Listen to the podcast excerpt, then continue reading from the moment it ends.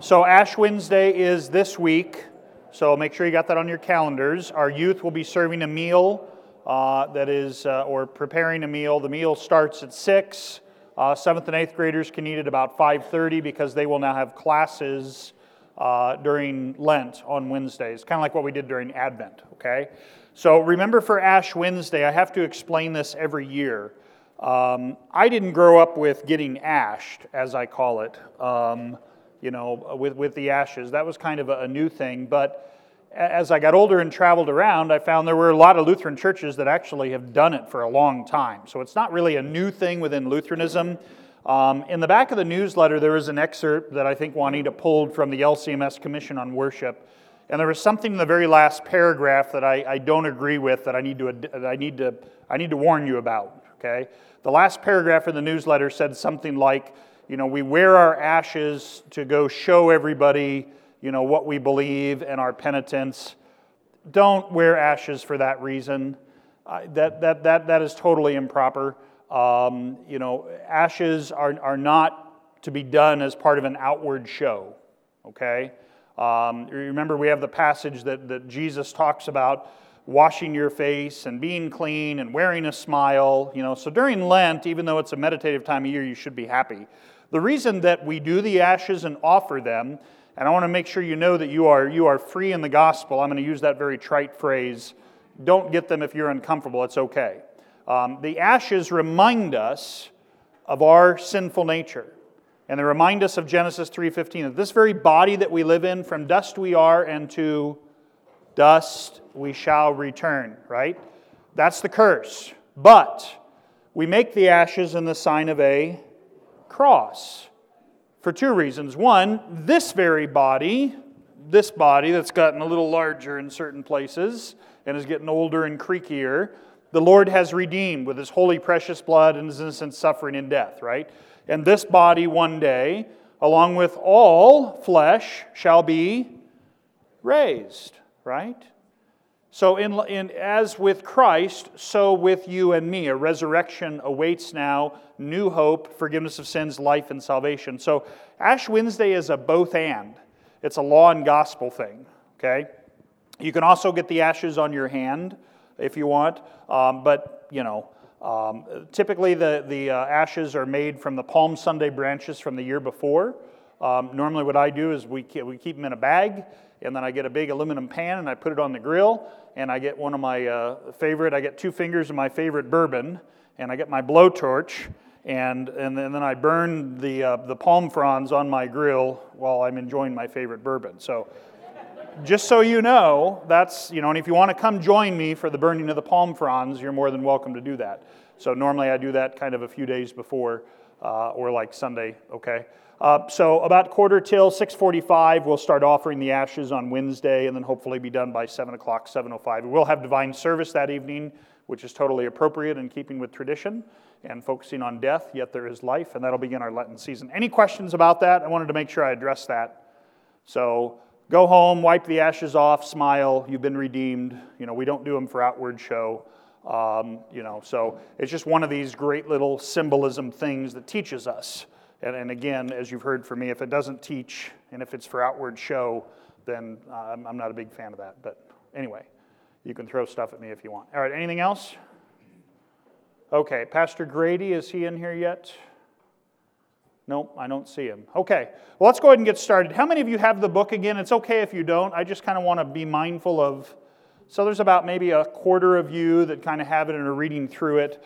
Uh, so I want to give the rest of you that, that don't, I kind of want to give you the benefit of, of hearing at least some of what uh, Dr. Marquart writes. So before we begin, the Lord be with you. Let us pray. O Lord, mercifully hear our prayers, and having set us free from the bonds of our sins, deliver us from every evil.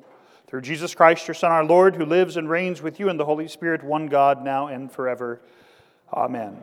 For those of you that have the book, uh, we're going to pick up on page 14 and uh, try and rock and roll here through the rest of it as much as we can. So, I, last week we kind of ended right before this Scripture and tradition.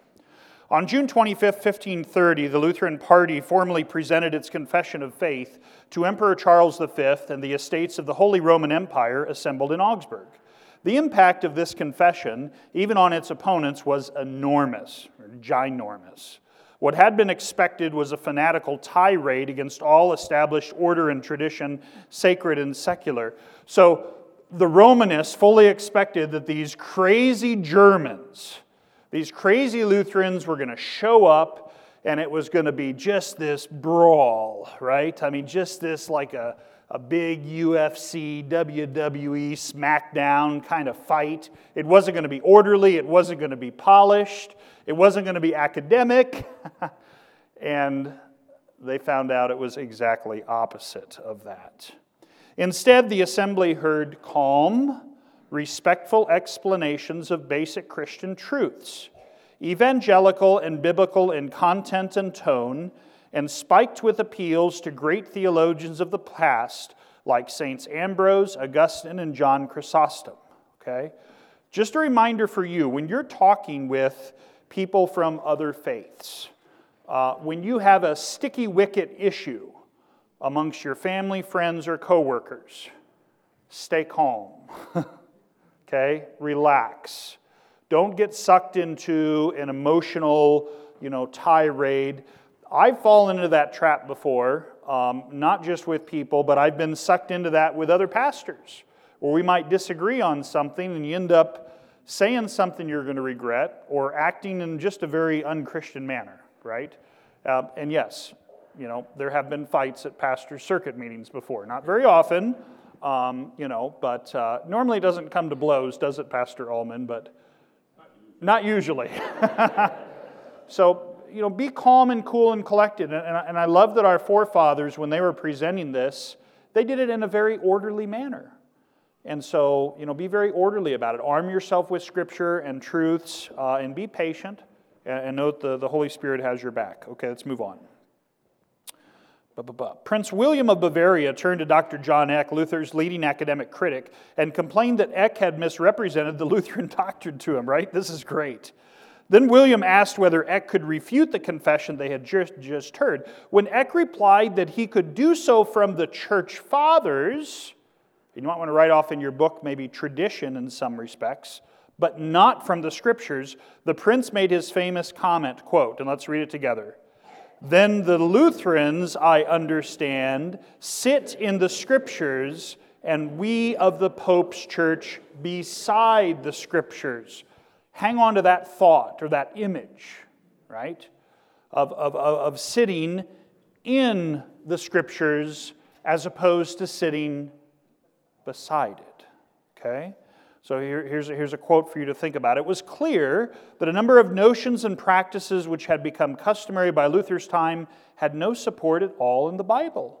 Among them were prayers to the saints, prayers for the dead, purgatory, indulgences, the sacrifice of the Mass, and the like. And those who wished nevertheless to defend such things had to do so on other grounds, right? So, where, where Scripture speaks very clearly, we should always listen and be very conservative. Okay? Where Scripture does not speak, we have freedom. Okay? And we'll talk a little bit about the term adiaphora as well, meaning that which is not ordained or that which is uh, not given. Okay? So the following notion of tradition was devised for this purpose. St. John himself said that he did not write down everything Jesus had said and done these unwritten things are passed down from generation to generation as by an underground stream and surface here and there in statements by this or that theologian, pope, or council. So keep in mind, as I mentioned before, the disciples, the 12, they had their own disciples, right, that were under them. So they had men then that they ordained all through the church itself. Uh, and so they were privy to a lot of things. So we read, and we were taught at the seminary to read the church fathers okay? But not to read them as if they were the Word of God itself, but additional, kind of like a flashlight shining in a corner, a little bit of additional information may be cast upon this, okay? Uh, but never given that rule of Scripture. Remember, Scripture is our one rule, norm, and source, okay? Scripture is the one judge above all other judge, okay? So you might have heard somebody say, well, well, don't judge me. Right? You know, you talk to your brother or sister that's caught in sin, and they're like, well, you're not supposed to judge me. And like, God's word judges you. You see that? Because we are called as brothers and sisters, when we see our brother or sister caught in sin, what are we supposed to do? Oh, don't judge them. Run away, run away. That's not what Jesus says, does it? Go and talk to your brother or sister privately. Okay? Um, hey, I noticed that whatever, fill in the blank, that you've been struggling with this. Okay? Um, could be any number of things. We're not going to get into that, but you know what that is with your brother and sister. Go talk with them privately. Okay? And by showing them their sin, and how do we know what sin is? Not your opinion, but from where? From Scripture. You see that? That's not judging. So some people say, well, judge not lest ye be judged.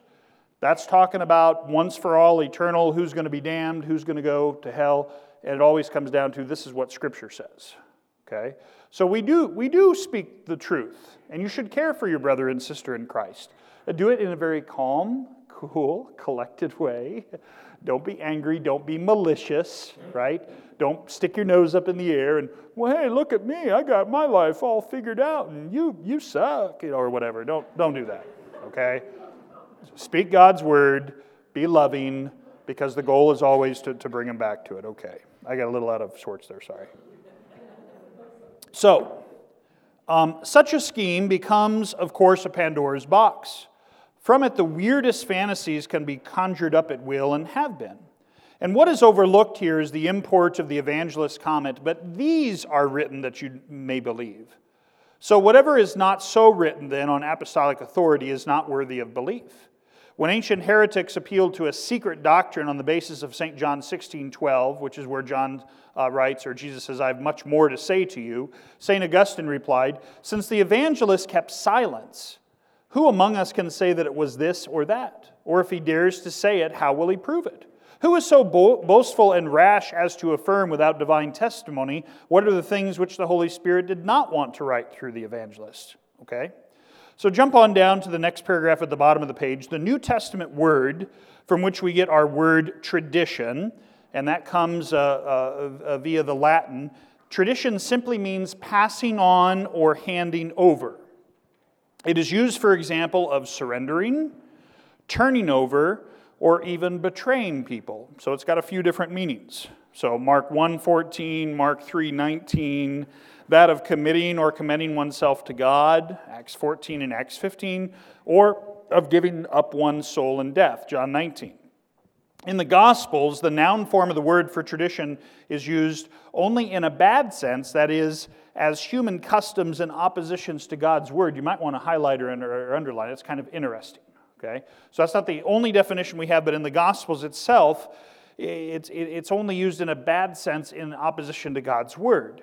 So this the Savior rebukes, citing the prophet Isaiah, and let's read Matthew 15 9 together. They worship me in vain, their teachings are merely human rules.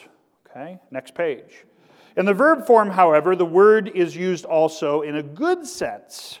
So, as a verb, now, there is good. And in Matthew 11 27, all things have been committed to me by my Father, St. Luke 1 to 1 to 2. Or, many have undertaken to draw up an account of the things that have been fulfilled among us, just as they were handed down to us by those who from the first were eyewitnesses and servants of the word.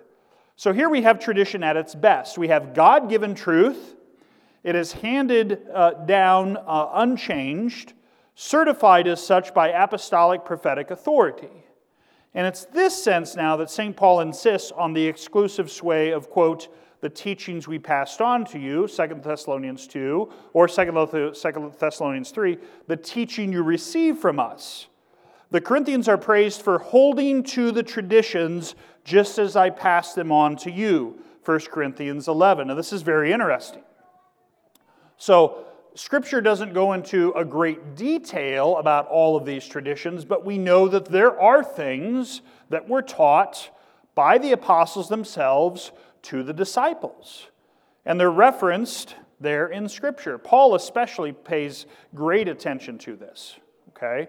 Um, and so, you know, when he talks to Timothy, he talks especially, and this is a, a phrase that is quoted throughout our Lutheran confessions a pattern of sound doctrine, a pattern.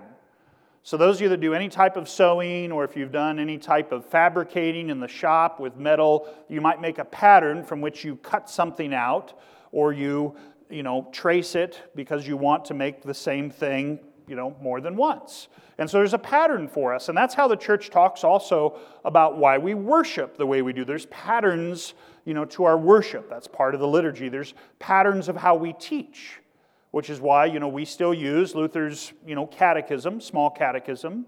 Uh, we use the six chief parts uh, to teach that. Okay, we have the five great pillars in the divine service. Now they might come in some various musical fashions. They might be sung. They might be spoken. Um, you know, and, and there's certainly other things, but there are patterns that have been passed down and, and the church continues, and that's, that's very important, okay? Any questions or comments on that before we move on? You've been such an attentive bunt the past couple of weeks. Pastor Grady and I were talking about how to get you to ask more questions. And Monty said I should just be quiet for like a minute or two and see if you have any questions.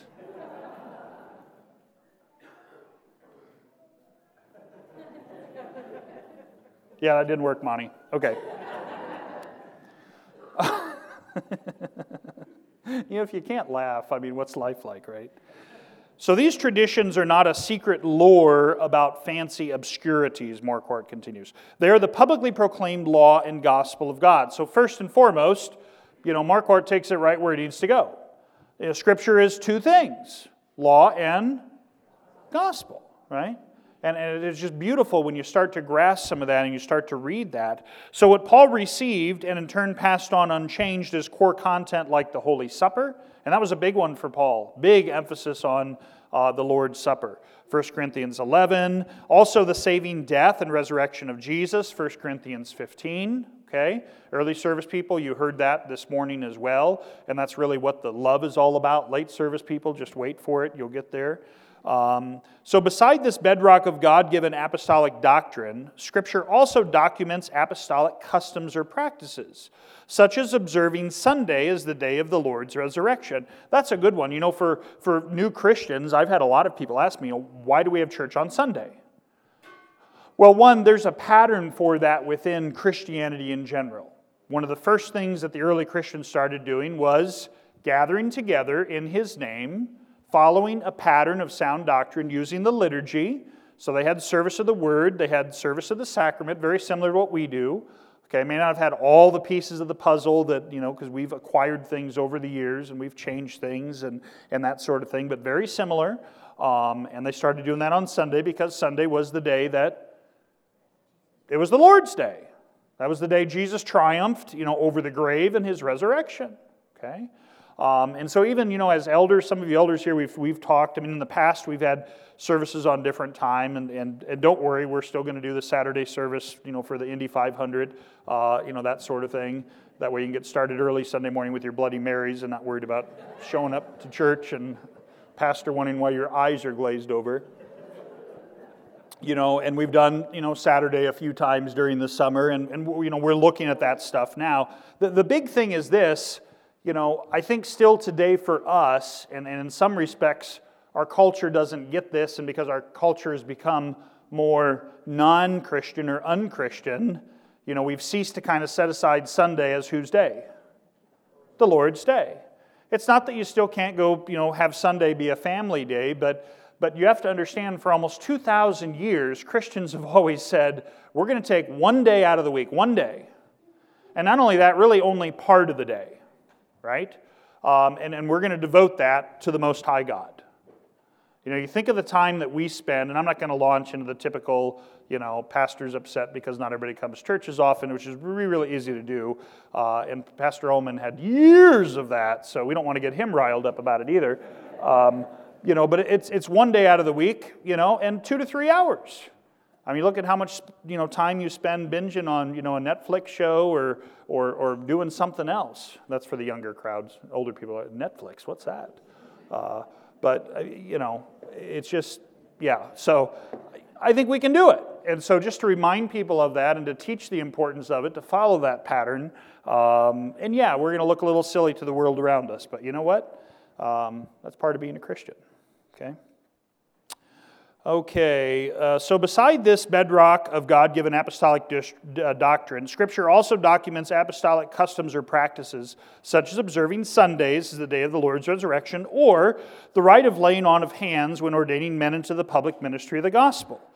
Here too is tradition, but without divine mandate. So the laying on of hands, we don't, even our confessions, you don't have to lay hands on a guy to make him a pastor, okay?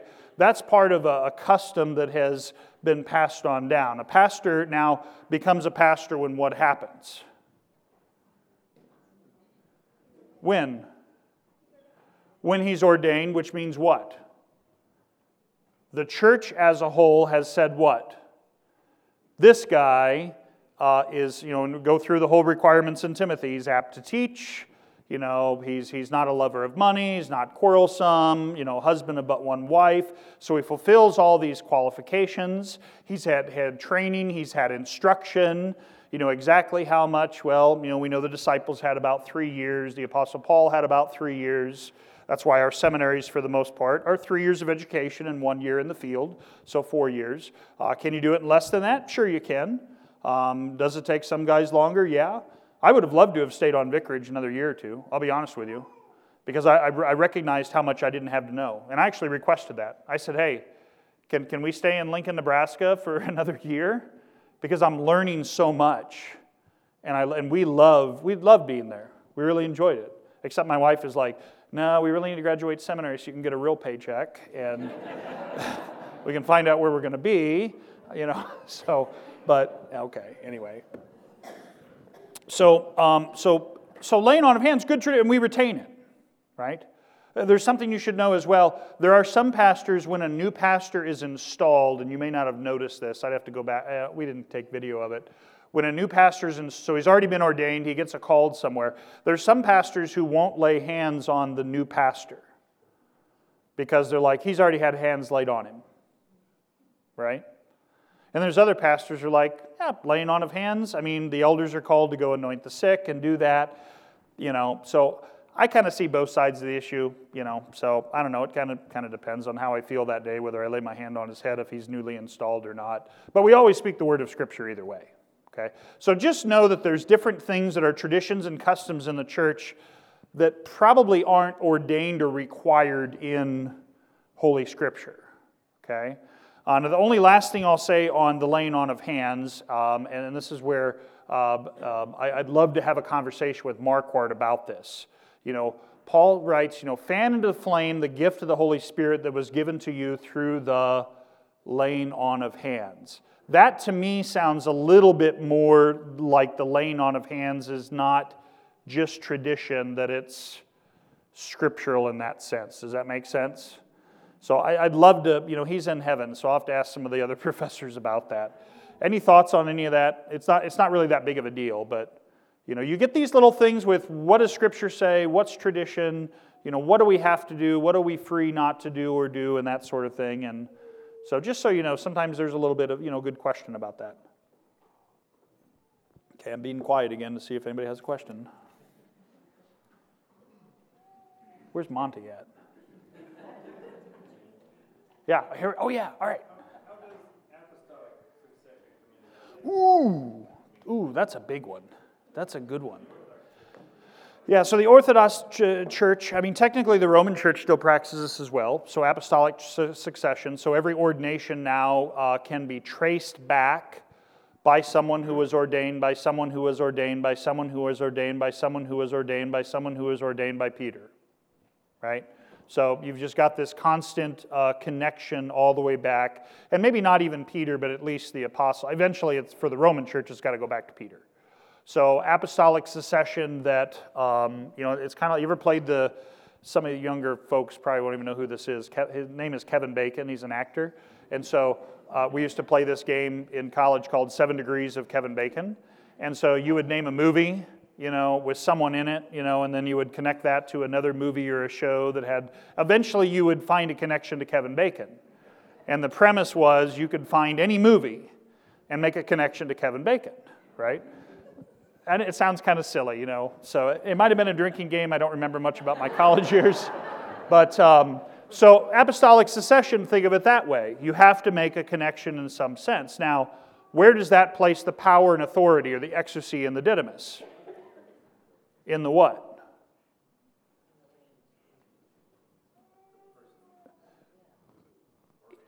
Right. So in the connection of you know the person who is ordaining or their heritage, as opposed to the eh, power and authority line where? In the Word of God. Okay, and then I would also add to that because Scripture does the church. Right. So the church calls, ordains, and can do that. Okay. But the, but, but the word now ultimately, so the Holy Spirit is placing a man into the office through the church right? I mean, that's, that's how I worked, you know, for you through the call process. That's how, you know, I'm called to believe it and look at it as well. Um, so, so it really comes down to where is the power and authority?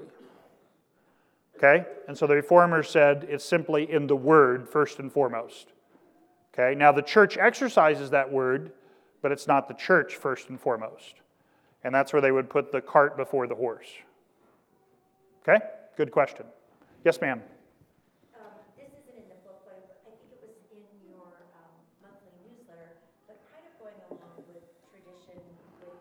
mandate. Um, could you speak just a little bit about giving something up for Lent oh. and fasting. So, fasting, um, one, open your catechism and read about fasting because Luther talks about it. So, uh, fasting, uh, very common uh, in the Old Testament. And I would say fasting is good for two reasons that you'll learn from Scripture. Number one, fasting is actually good for you physically and medically speaking. So, talk to your physician or doctor about that as well. Um, and there's some new research that's come out on that as well. My sister, who's a doctor down in Texas, uh, has been talking to me about that, uh, and she, she kind of practices that throughout the week in various ways. Um, and I'm not even going to dive into it because I don't understand it. For me, it's just she's taking food away from me, and I don't like that. so, you know, but she goes on about some of the medical side of it. So, I mean, God cared for his people in many and various ways. And so, even some of the things that he put in place was for their benefit, for their bodies, and physically speaking. Okay? Now, secondly, fasting um, was also designed uh, to focus you on what it was you either needed to be doing or should be doing or what God was doing, to focus you in on something. Okay? Um, and so we have fasting all through both the Old and the New Testament. And probably the easiest way to point you to what did Jesus do? What did he do? What's the first thing that he did? He went and fasted in the desert. Immediately after his baptism, where does he go? Okay, 40 days. Scripture is very clear on this. Okay, 40 days. Now, some of our historical critics would say, ah, yeah, somebody got that wrong. 40 days without food and water. One, he's Jesus, he's God. Um, so he fulfills all the fasting in the past because God did require fasting in the Old Testament. So you're not required now under law to do that.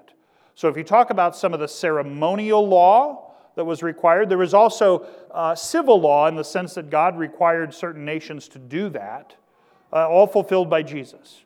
So do you have to fast now? No, you do not.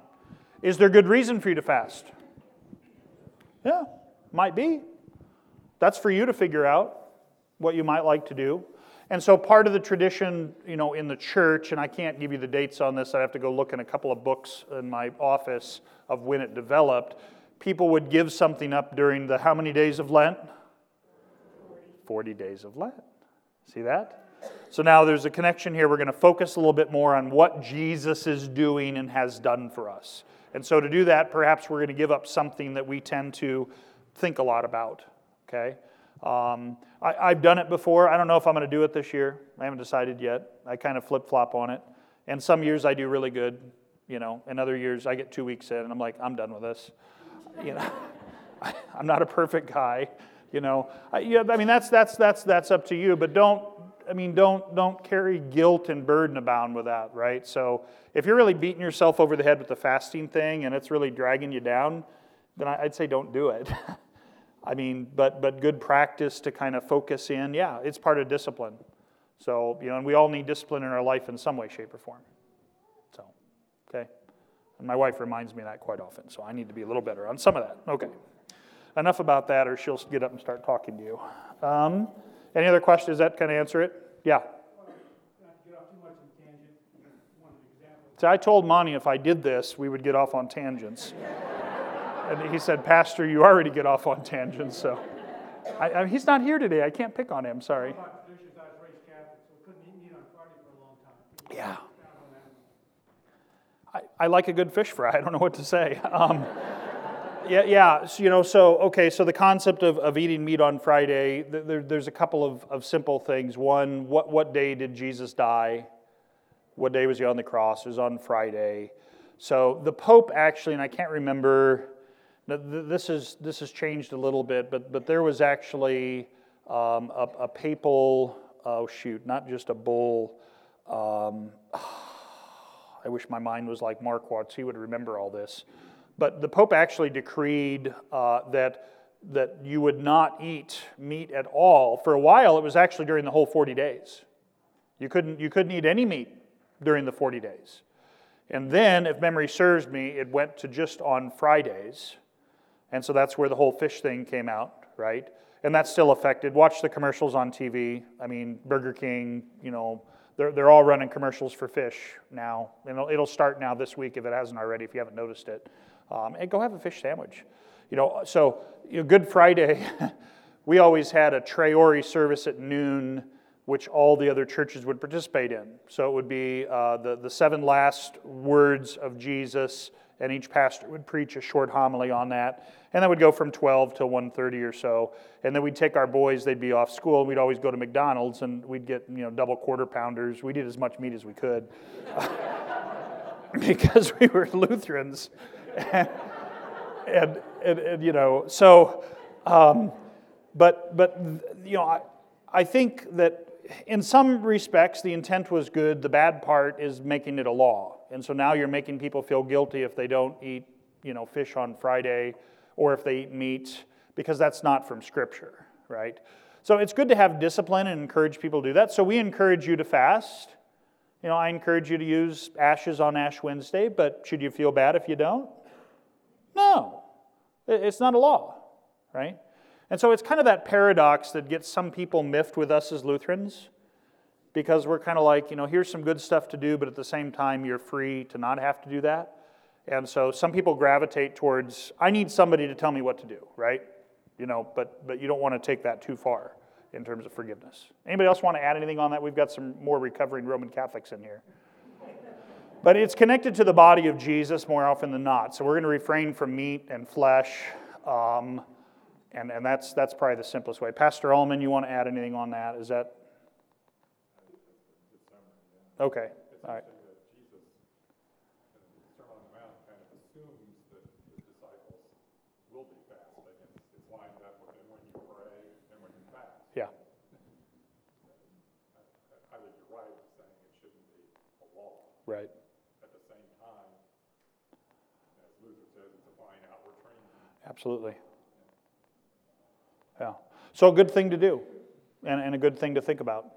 okay? Uh, make sure you do it, I mean, the right way. And that's why we would also encourage people, you know, you, you know talk to your doctor if you're going to make some big, big changes to your diet.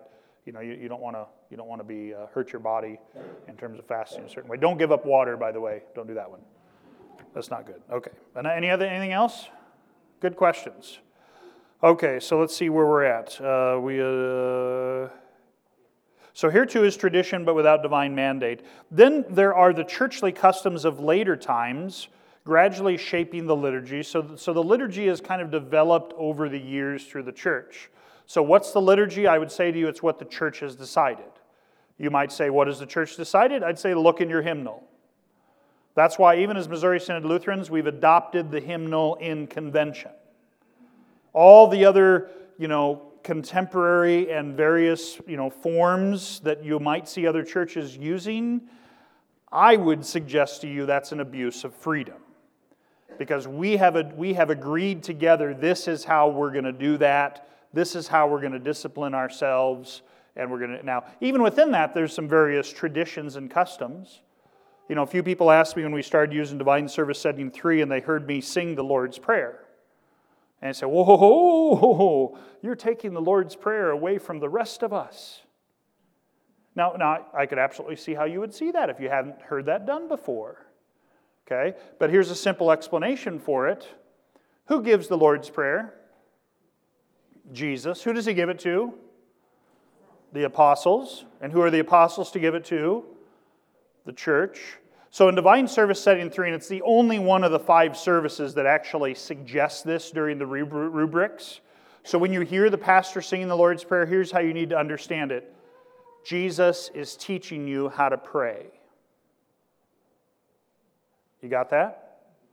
Jesus, through the pastor, is giving you and teaching you how to pray through the Lord's Prayer.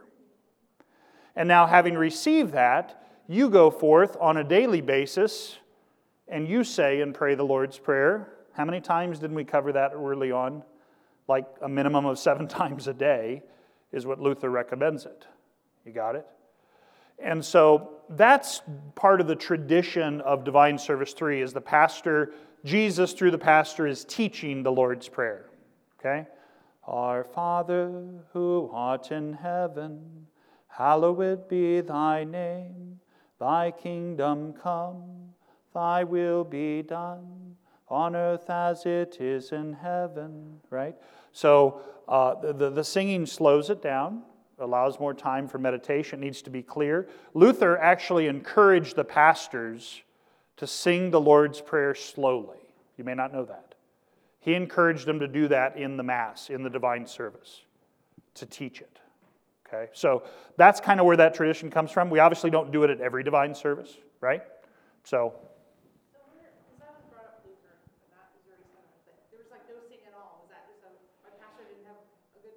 What part of the country did you grow up in?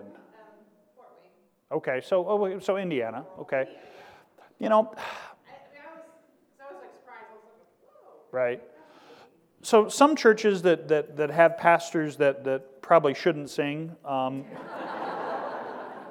don't do as much singing maybe between the pastors and the congregation, and that's okay, right? So so it's not a you know Whereas the funny thing, you know, so you go to Fort Wayne, I mean, there's churches in Fort Wayne who for years you go and you'll hear everything sung. You'll hear the gospel. Jesus walked with his disciples to Jericho. And there, you know, and so, I mean, you'll hear a lot more sung than what we do, or to be honest with you, what I'm even comfortable doing. I mean, just with my voice and for other reasons. So it, and that's why I asked kind of where it was at, because it's funny how you have different pockets and traditions that have latched onto it. And some of it is, you know, with your pastor, your under shepherd, you're going to get what he's learned and been exposed to, sometimes whether you like it or not. Um, I've always tried to say, okay, here are the things I've learned to share some of that with you. Sometimes it sticks, it's kind of like when I was in seventh grade and we would, you know, put spit wads on the wall and some would stick and some wouldn't. Um, that's a really bad example. Um, really bad example. See, that's why we have adults in here, not young kids. So you have these, so you, you, you teach some of these different things, and sometimes it might become a tradition or a custom where you're at, sometimes it won't, right? I love incense. I absolutely love it. I would love to have it on Sunday morning and other times during the year because I love the biblical connection to incense that was always there in the tabernacle and the temple. Okay? I also love the smell of it. You know, I'd be fine with just sticking a cigar and letting that waft. That would smell good too. Now, that's not for everybody though.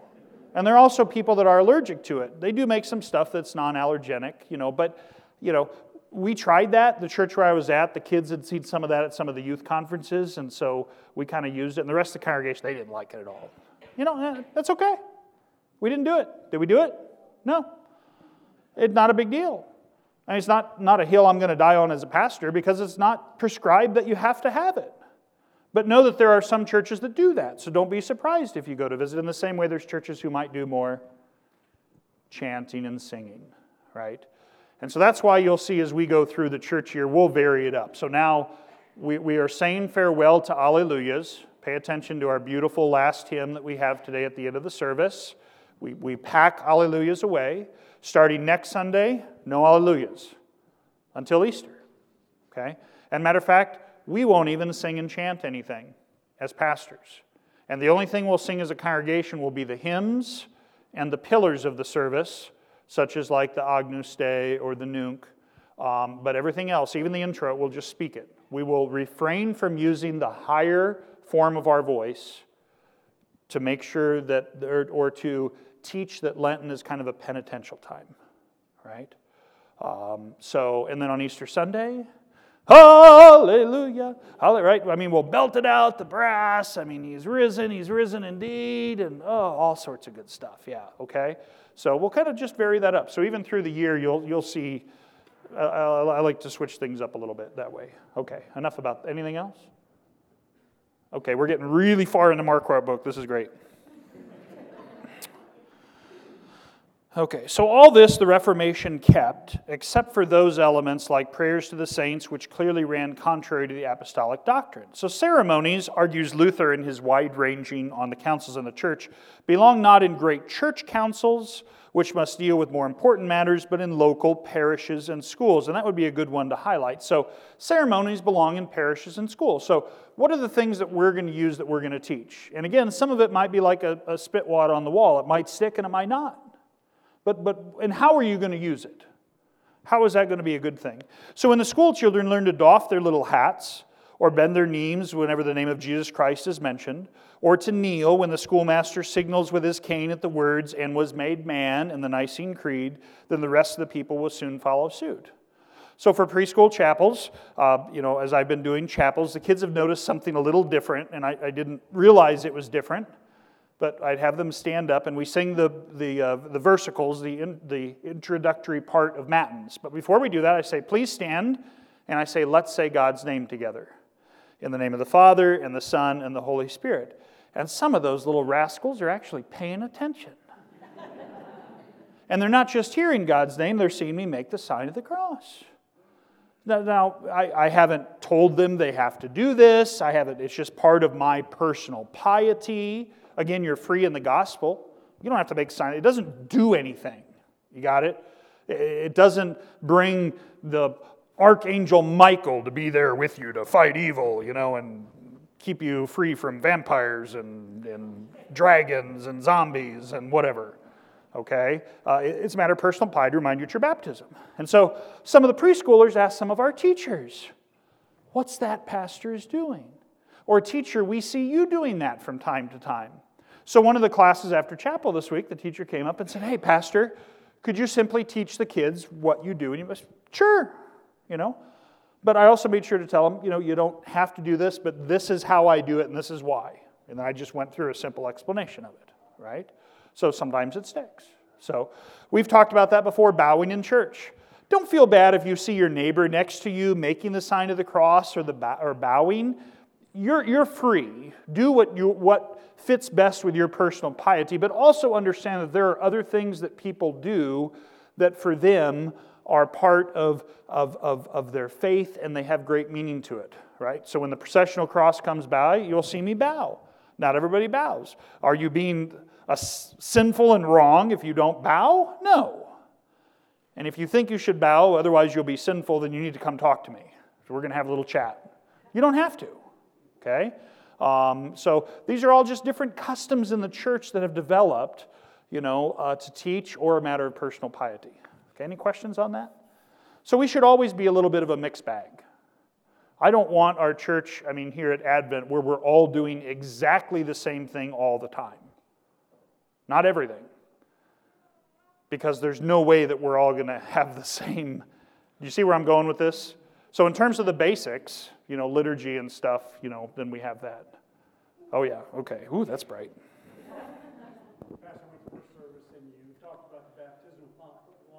Oh, yeah. Oh, you're going to spoil it for the late service people. it's okay. Go ahead. We can do it. We can do this. Go ahead. You already said it. It's out there. Right. Yeah, yeah.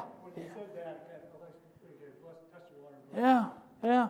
Yeah, remember what the Catechism teaches us. So in baptism, I mean, the, water is just plain water, right? The water is just plain water. And, then there's no baptism without what? Without the Word of God. So the Word makes it what it is. So, so late service people, when you come in, and, and I, my sermon will be shorter now at the late service. That's good.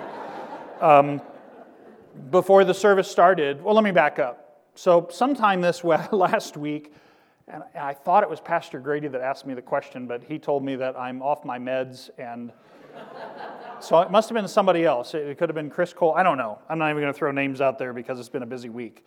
Somebody asked me this question. You know, we have the baptismal font up at the front, and we like that. We like the way that teaches, you know, because you enter through your baptism into the presence of God. You live daily in your baptism, and that's, that's all part of what we want to teach. And they said, but why is the baptismal font empty? And my first response was, well, are we having a baptism? and the person said, well, they said, we've seen some churches where they always keep water in their font. And I said, yeah, I've seen that too. I said, I've never done that. I mean, everywhere I've been as a pastor, a lay prayer, we've, everybody, every Lutheran church has a baptismal font somewhere, right?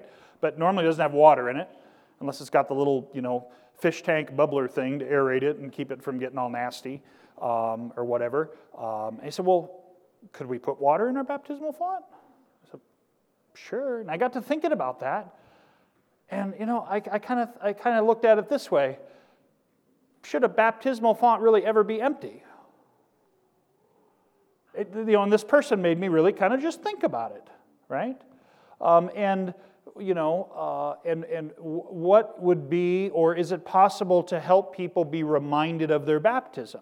Because you'll see some people, and it's not just in the Roman church, uh, the Orthodox and many Lutherans, you'll see people touch the water uh, and, you know, touch their foreheads. They may or may not make the sign of the cross, but they'll do it to remind themselves what?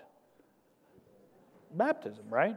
Uh, Luther says every time you take a shower, every time you wash pots and kettles, anytime you contact into water, you should re- remember your baptism. That's kind of interesting when you think about it that way. So, you know, is there any reason why we couldn't put water in our baptismal font? Any reason?